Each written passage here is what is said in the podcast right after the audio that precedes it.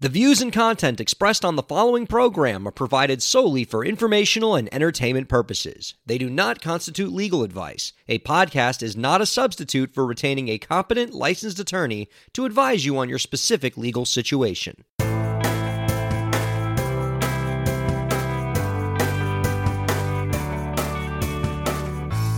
How's it going, everybody? Welcome to the show. You're listening to the Break the Business podcast. I'm Ryan Kairalla, and it is a pleasure to have you here this week for episode 136. I know I sound different. I sound different. I'm actually in a different room than usual. In fact, I'm in a different city than usual. I'm recording this from a hotel room in Minneapolis, Minnesota. We are a long way from home, folks.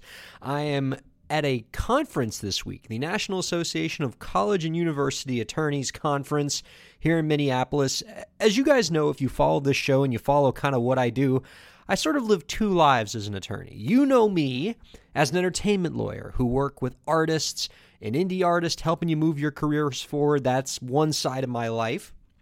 But I also work with a lot of education companies. I have an education law practice. I just bumped the mic there. Sorry about that. I work with virtual uh, schools. I work with charter schools. I work with nonprofits. And I work with colleges. And I am so grateful that I get to do these two different areas of law that I love so much. And I really don't want to pick one. I, I, I would love to be able to practice these two very different areas of law as long as I possibly can because I find them both very fulfilling. But every once in a while, they do cross and they meet and it creates some weirdness because now I'm here at a conference for my higher education law practice, but I'm here also recording this podcast episode for my entertainment law work. Uh, try to stick with me, folks. It's pretty crazy, but I am dedicated to this uh, podcast. In fact, I'm so dedicated that I'm actually here recording this on a lunch break between sessions at the conference. I skipped lunch. Like, you, you hear this? You hear this?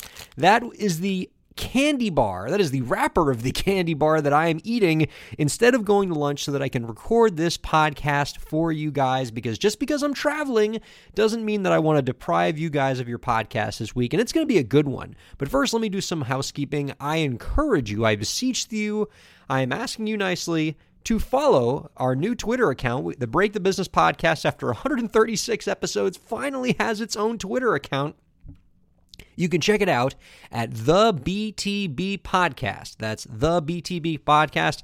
And keep an eye on that podcast because we're going to be doing a giveaway, a book giveaway for that podcast pretty soon. So if you don't have a copy of the Break the Business book and you're looking for a way to get it, follow the Break the Business Podcast on Twitter because we're going to be doing a giveaway through that account. And um, so you're going to get a lot of podcast specific stuff from that account so that when you're following my own account at Ryan K A I R, that's my personal account, uh, you can just get some Ryan specific tweets there. So follow them both because they serve different purposes. Uh, at Ryan K A I R is my personal account where you can, you know, I'll give you a lot of entertainment law updates. You can keep up on things I'm doing.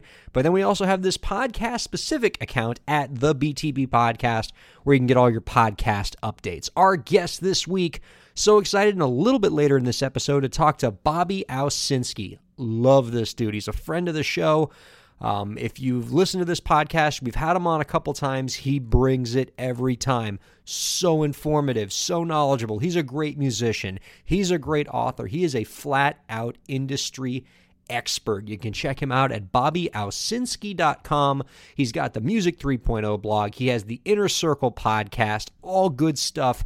And I love it when he comes on this show because he's always got great information for us. And we got him on because I wanted to talk to him because last week we actually talked about an article of his that he wrote about how Spotify is going to offer direct licensing deals to artists and possibly even offer advances to artists to uh, to indie artists to get them to put their music on Spotify. And I figured if we're going to talk about Bobby Owsinski's article, let me get him on this week and we can talk to the man right himself. Um, and because the, the story he wrote about is utterly fascinating. It's a big deal. Uh, Spotify making this move, trying to do deals with indie artists directly to try to incentivize these indie artists to not sign with labels. You're seeing a huge shift in the balance of power. We've never seen Spotify really want to take on the labels as directly as they're doing right now with these news stories talking about how they want to deal directly with indie artists and even offer those indie artists advances to stay independent. Um, over time, because Spotify is really playing the long game here with this, this could weaken the record label's power. It could make Spotify stronger and the major labels weaker. And I mean, and ultimately, it's more profitable for Spotify. If they can cut the labels out of the deal, if they can reduce the number of artists on Spotify that are signed to a label, by cutting out that middleman, they can save money, they can get more profit, and so that's really what they're going for. And it means more money for the indie artists too, because if they're not having to, sh- if the indie artist isn't sharing Spotify money with a label, it means more money for those indie artists, especially if Spotify is willing to offer you, the indie artist, an advance, which they're uh, doing in a lot of cases. So, really exciting. And one of the things that you're going to have to make in terms of a decision as an indie artist, if you're making that choice between going indie or ultimately signing with a label, now this new Spotify announcement might affect your calculus a bit. If you know that there's an entity out there that's going to perhaps pay you advances to stay independent, maybe that makes going indie just a little bit more attractive. But we're going to talk to Bobby about that because I'm going to ask him that specific question. If if you, um, we'll ask him straight out, if you're an indie artist and you see these Spotify announcements about how they're doing deals with indie artists directly, how does that affect your decision as an indie artist to either stay indie or sign with a, a, label? That's all coming up in the next segment. Don't go anywhere. It's going to be an awesome interview. Awesome, awesome, awesome. This guy is great. How do I know it's going to be awesome? Well, look, I can tell you it's because Bobby Owsinski is amazing and he's knowledgeable and he's been on the podcast before and he's a real expert. Um, and I'd be right all of that in terms of why I think this interview is going to be awesome. But I could also tell you it's going to be awesome because I pre-recorded the interview with Bobby earlier this week when I was back in Miami, so I know it's a good one. But either way, both are true. Even if even if I didn't pre-record this video this interview with Bobby earlier this week in Miami, I could still tell you it's going to be awesome. So don't go anywhere for that. But before we bring him in, I want to uh, quickly mention a piece of news that I've just had my eye on. One of the things I've always said on this podcast is that I consider it my responsibility to keep you, as an independent artist entrepreneur, informed about big developments in the law that are going to affect your business. Because if you're the boss, if you're at the top of your own pyramid, if you are the person in charge of your career because you're an indie artist entrepreneur, it is your responsibility to keep up on laws that affect your business. And so anything I can do to help you with that, that's what I'm here for. And this is an interesting law that's come in that's really been getting a lot of traction lately. And, you know, we love talking about copyright laws around here. And here's a new one. Uh, I was reading on June 18th, the president of the Songwriters Guild of America, a guy named Rick Carnes, uh, testified in Congress in support of a bill that's been floating around Congress for a while called the CASE Act. It's been around since 2017, but we haven't talked about it yet on the podcast, and I think we're going to be doing it a lot now over the next few weeks because it's starting to pick up some momentum. So the CASE Act, CASE stands for Copyright Alternative in Small Claims Enforcement Act, and this law could have big implications for you as an indie artist. So you want to follow this as it makes its way through the legislative process because if it gets passed, it's going to mean a lot for you as an indie artist. And this current political climate, with who's in the White House and who's in Congress, this is a political situation in which copyright reform is more likely to happen. Um, I mean, if I mean, aside from all the other current issues and the problems we're having with this political climate, this is a government that is likely to pass some significant copyright reform. I think the Music Modernization Act is going to get passed, and I think it's possible that this Case Act might get passed eventually. So let's talk about a little bit about what this the Case Act is. So here's an issue that you're often confronting as an artist. Let's say you make some music and people are infringing your work. It's going to happen. People are going to post your music on YouTube without your permission or they're going to, you know, you license your music or, you know, use your music without a license or just do a whole bunch of stuff with your art uh, and they don't pay you for it and they don't get your permission. And what do you do when that happens? Well, in this industry, and in the age of the internet, it can often feel like your options are limited. If somebody uses your work without your permission, uh, you can send them a DMCA notice, or you can send the provider a DMCA notice, you can send a cease and desist letter. But ultimately, if somebody wants to steal your stuff, there's not much of a stick that you can use to stop them from doing it. Um, and now you're saying, well, why can't I sue them? Couldn't I take them to court? Well, good luck with that. There are a lot of barriers for you if you try to sue somebody who uses your work. Litigation is very expensive. You know, take it from somebody who is more a transactional lawyer, yours truly, because litigation is is a big pain. And I, it, I I've done some litigation in the past. It's been tough on me, tough on my clients, and and so I it's never you know I always say with litigation, there's it's not a winner and a loser. There's a loser and a person who loses a little less. Everyone loses in litigation because it's expensive, it's a terrifying experience. It's long. It's a very hard way, a very difficult way to settle any disputes. Like, really, it's your last resort option if you can't figure anything else out. And in the world of copyright infringement, it's likely that whoever's stealing your stuff. Um, the damages that you could possibly get from somebody infringing your work are so small that it's just not going to be worth it for any lawyer to take your case. So that's the issue. Is um, in this in the way the industry works now, it's really really hard for you to have a mechanism to advocate for your rights. And so that's where the Case Act comes in. It's trying to combat this. Basically what the Case Act does is it would create a arbitration type panel within the Copyright Office that would handle the disputes in sort of a small claims court type setting. Like sort of imagine if somebody steals your work and instead of taking them to a fe- instead of literally making a federal case out of it, you get to take them to like a Judge Judy setting, you know, where it's it's more informal, it's more small claimsy, and uh, you maybe have a more of a chance to get the justice that you're looking for. At least that's the idea behind the Case Act, and so it really plays to a lot of the needs of indie artists, at least in theory. So let me tell you a little bit about what the Case Act says in terms of how these disputes would work. First of all, under the Case Act, this uh, Judge Judy small claims court setting, it's a voluntary forum. Um, both parties have to agree to use this alternative forum. Um, you know, if neither part, if one of the parties says no, I want to go to federal court, then it goes to federal court. I'm not sure how I feel about this because I could see this rule being abused and and and it helping big businesses because um, if you're if, let's say a big business is stealing your work some big content company stole your work and isn't giving you uh, proper compensation for it you try to take them to the small claims panel because you can't afford expensive litigation well what's the big company going to do they're not going to let you take it to the case act small claims panel they're going to make a federal case out of it because they have the resources to go to that court and they're uh, essentially going to price you out of your own justice and so that could be a little bit problematic we'll see how we'll see as the you know as the Case Act gets amended how that might change. Uh, another thing you need to know about the Case Act: it is limited to disputes of thirty thousand dollars or less. Definitely a small claims court.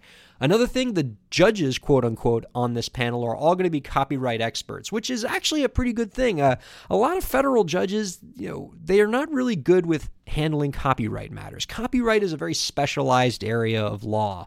Um, you know, you really got to know the nuances of it. You you know, you need experience in it, and so a lot of judges don't have it. They may only uh, experience a few copyright cases in their lifetime, and they just aren't comfortable with this area of law.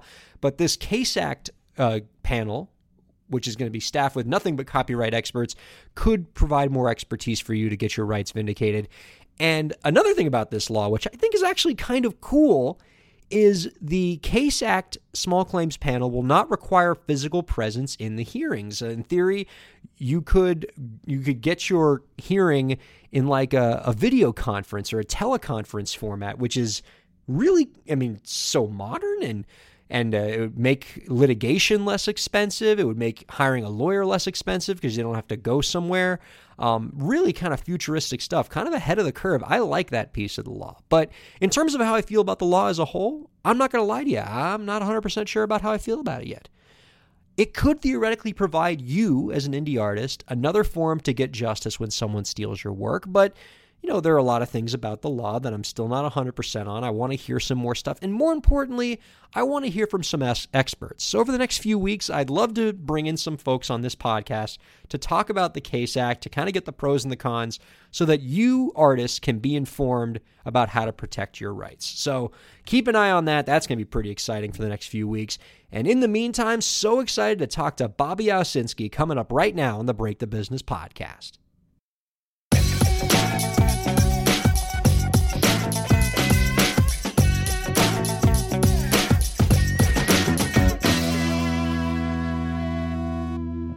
As we discussed on last week's episode, sources are reporting that Spotify is starting to strike direct deals with independent artists, and in some cases, even offering advances to artists to get them to license their music to Spotify directly rather than signing with a record label. Here to chat with us about the implications of this move is music industry expert and friend of the podcast, Bobby Owsinski. Hey, Bobby, always a pleasure to have you on. Hey, Ryan. Thanks for having me. You can check out his many fantastic blogs, education resources, and books by visiting www.bobbyowsinski.com. And boy, do, when I say books, do I mean books. He's got a lot of fantastic resources. Bobby, why would Spotify want to reach out and, in some cases, even offer advances to artists to get them to directly license their music to Spotify instead of having the artist go through a label? What is Spotify trying to accomplish here? Well, what they're really trying to do, Ryan, is lower their costs because right now they're paying 54% of their income to the labels. So the whole idea of doing direct license or direct deals with the the artists is the fact that they can lower that to 50% and the artist still comes out ahead because they're making more money. So that's what's attractive to both sides. And as we've seen, if the if they can lower their costs, then it will also affect their stock price. And already just announcing that, we've seen that happen. Yeah, I have it here. Stock uh, Spotify stock prices jumped about ten percent uh, since these stories have started to come out. Is that what you think is driving uh, the inv- investors here? They just see that this is a way for Spotify to you know become more profitable, and so you're seeing a lot more demand for the stock. Well, they obviously aren't seeing the downside or the possible downside of this. And that's probably because as we go further along in this, I think there's less and less of a potential downside. The more I think about this, the more I think it's a brilliant strategy that won't come back and bite them, even though there's some talk about that happening. So we'll see. But I'm thinking that, in fact, it's really a brilliant strategy that in the long run may actually change the balance of power in the music industry somewhat. Well, what about the labels' role in all this? Like, they're not just going to take this lying down. And, you know, of course, the labels have sort of a complicated relationship with Spotify because, on one hand, they're supposed to be negotiating on behalf of their artists to get them the best deal, but then the majors also own a substantial share of Spotify, I guess, with the exception of Sony as of late. But um, I assume they're not just going to just you know take lying down the notion that you know they're trying the Spotify's trying to cut the labels out of these deals and go to artists directly. And I'm reading stories about the majors are considering trying to retaliate by preventing Spotify from expanding into new countries. If there is going to be sort of a conflict here between the labels and Spotify, it sounds like you see that the the Spotify is going to have more power going forward in the industry. But how do you see that? How do you see that conflict shaking out? Well, first of all, I think it should be explained that Spotify is not addressing this with or, or not inviting signed artists to do a direct deal because they can't. The right. artists that, that are signed, they already have a deal, so they can't actually go around that. So what Spotify is doing is they're kind of looking into the future, into the crystal ball, and they're looking at indies, indie artists that have made some waves that are actually doing pretty well at, and potentially could be stars. Now, I don't know that the balance of power is shifting so much in Spotify's favor. The way I see it is that it's actually going in the artist's favor, and maybe in some other companies like BMG and Kobalt because those companies are rights management companies, they're not record labels, and they're offering better deals already to artists and basically the same type of features that a record label might have. And I think we're seeing the balance, or we could see the balance of power change to those type of companies. Now, all that being said, this is not going to happen tomorrow because in, in, fact it's we're talking about the long term here. And also the fact that for an artist there's it's a big deal to do a direct deal with a company like this. They're non-exclusive deals which means that you can make a deal with someone else. And already apple music is making noises about doing these types of things. And if that happens that's actually opening up the floodgates. But still for an artist you have to think okay, now I have to do direct deal with Apple Music, with Spotify, with Deezer, with Tidal, and on down the line. That's a lot of work. So that's why I'm thinking that the balance is going balance of power may in fact change over to these rights management companies. Well, isn't couldn't that still conceivably be a net positive for artists because these rights management companies, these Kobalt type companies tend to have better deals for artists in terms of masters ownership and things like that than the major labels do, right?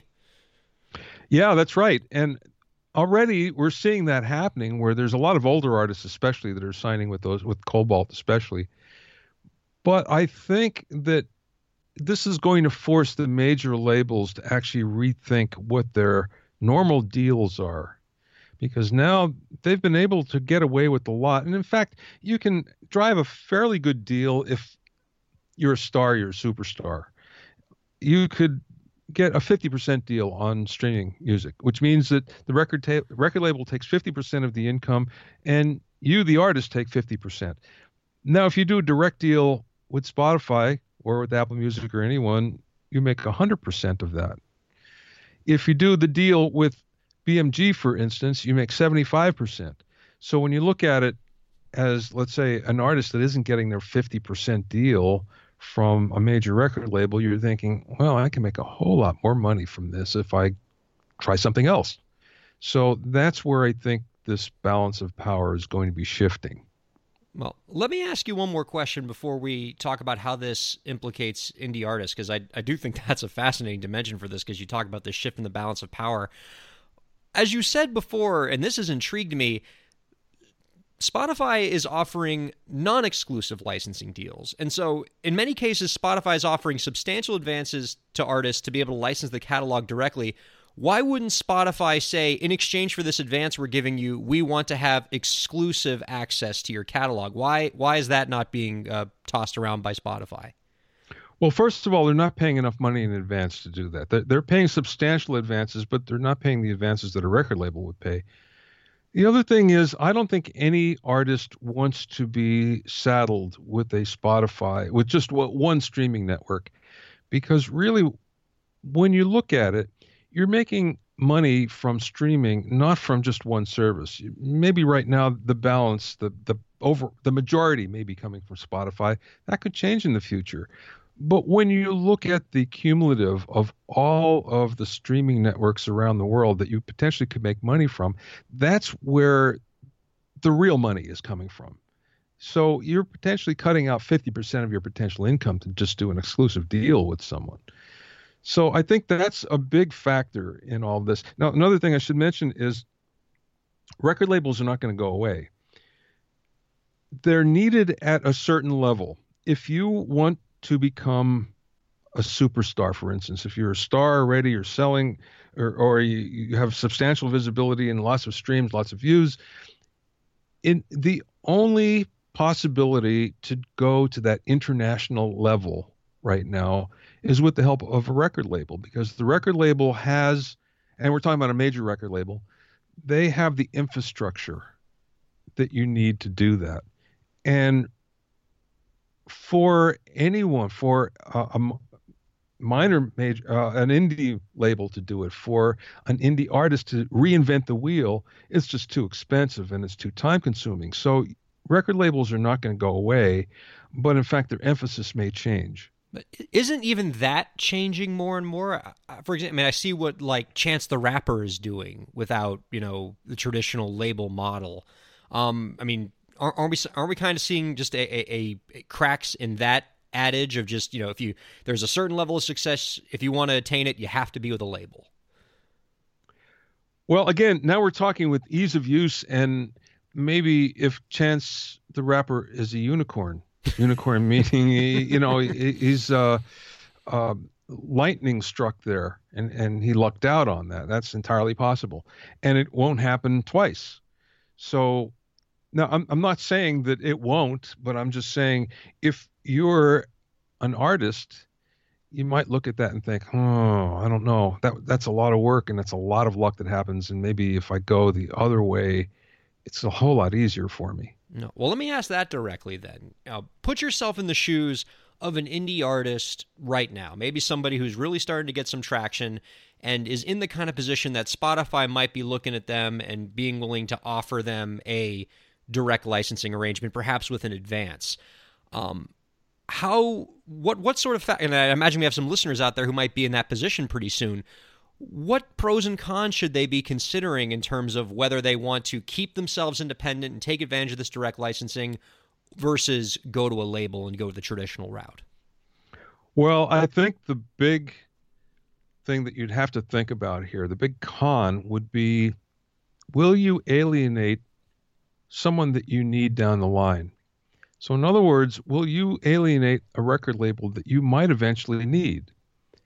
And the reason why I say that is let's say you do a five year deal with Spotify, but two years down the line, you decide, wow, I really need the resources that only a major label can offer me. Now you go to major label and they're going to say, yeah, but you know what? We're not going to see any money from Spotify for the next three years. So why should we be interested? That's the big downside, as far as I see. So you got to be really sure that you're going to go that route and it's going to be the right one for you. Yeah, you gotta. I guess you know you really want to make sure that you you you've mastered those other entrepreneurial elements of running your own music career, and you feel comfortable being the own boss, being your own boss. Uh, if you're willing to kind of go with that route, because we always refer to a record deal as a commitment, and it certainly is one, and a rather lengthy one, but Staying independent's a commitment as well, especially if you stay with a Spotify direct licensing deal and you sort of marry your catalog to Spotify for a set period. Yeah, you're right. Yeah, either way, there's a commitment there, and it's neither one of them are perfect. So you have to just weigh which one is um, maybe more more in your favor. Yeah, really, or, or, or what's more comfortable to you. Yeah, you really you got to you have to assess your own situation in your career and find the arrangement that's best for your needs, folks. I'm telling you, if you if you are not familiar with Bobby Owsinski's work, uh, I mean, so many great books, great blog resources, Music 3.0. Um, you know, this he actually just wrote about this very story in Forbes. Uh, I mean, I, I could go on for hours talking about all the great stuff he does. But you should check out BobbyOwsinski.com so you can find out more about him. Um, and let me close with this question. We ask it to everybody, of course. Bobby, do you have any last tips to share with the indie artist listeners out there to help them move their careers forward? Well, it still comes down to mastering social media or at least taming a part of it. And the reason why I say this is every time that I I begin to think, well, maybe social media in general has maybe run its usefulness.